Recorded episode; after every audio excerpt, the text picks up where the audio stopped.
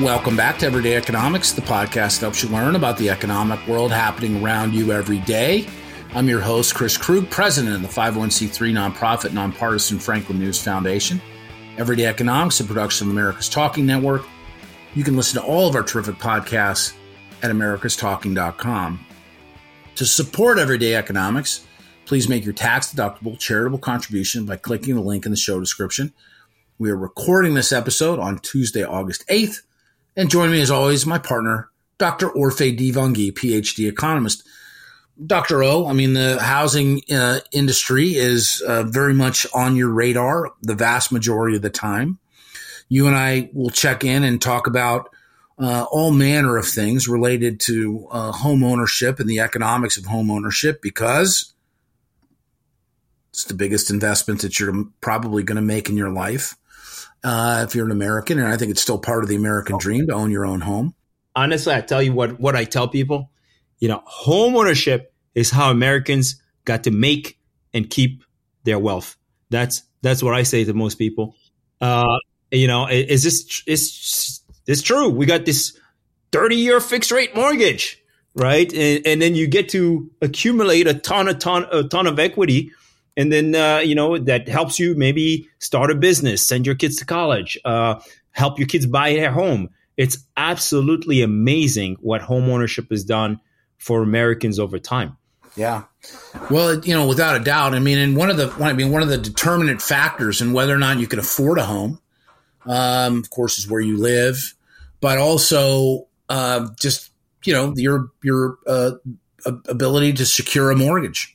Very few people buy a home who don't mortgage it, at least not initially. You know, I mean, if, if you're going to buy a house and you're starting out in life, you, you've got to got to have a mortgage. You know, you're not going to own that home until you've paid off that home.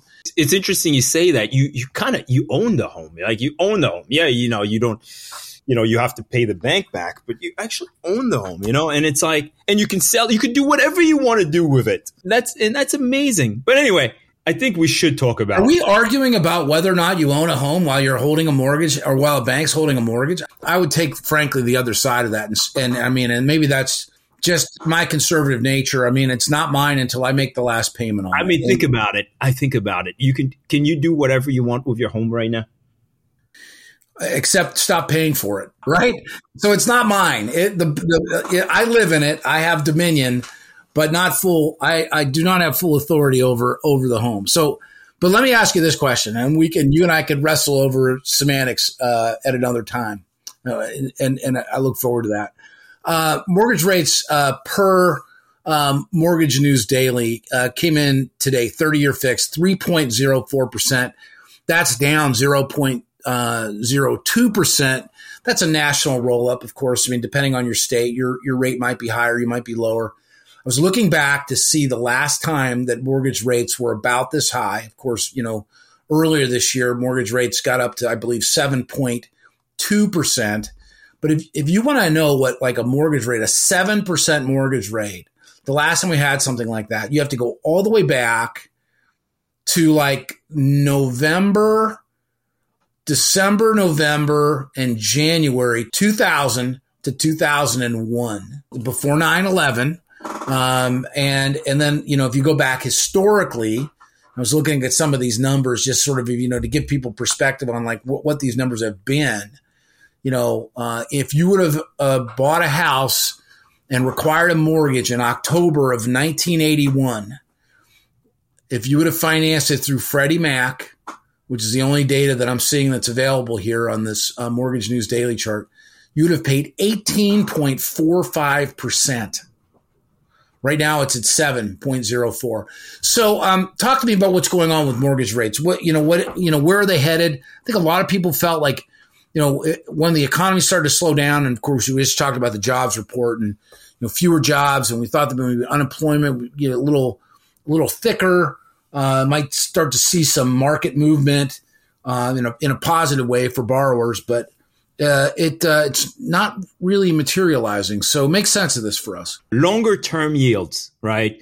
Uh, like the the yield on the ten year Treasury, uh, which basically mortgage rates tend to follow uh, depend on actual inflation, inflation today, expected inflation, where we think inflation is going to be, and uh, and the prospects of U.S. economic growth, right? And so, you know, if inflation's coming down, and we expect inflation to to come down in the future, right? Rates tend to to you know go lower, uh, but if the U.S. economy is on solid ground, and it's likely that U.S. economy will grow faster into the future, then uh, rates tend to come up, and so uh, and so we have a situation where inflation is moderating, uh, but U.S. economic growth is picking up, and so uh, and so uh, and so we have mortgage rates uh, basically hovering around a level that has not been seen in more than two decades. And, and so this soft landing that everybody was hoping for ultimately just means that rates will likely stay high for longer, right? And so basically, absent a large decline in aggregate demand or large economic contraction, you know, uh, interest rates are not going to fall, right? The, the, we're not going to see any rate cuts from the Fed and uh, and rates will likely have to stay where they're at. Uh, so that's basically what's going on with mortgage rates. Uh, and to and, and I talk to a lot of people about this all the time, and a lot of people are like, "Well, you know, when can we expect mortgage rates to come down?" You know, and I say, "Be careful what you wish for," because ultimately, the only scenario where I see mortgage rates coming down today uh, is a scenario where a lot of people will lose their jobs right? And so and so maybe it's actually better that we're in a situation where the US economy and the consumer are resilient, right? And and with inflation moderating, it just means that incomes are going to have a chance to catch up.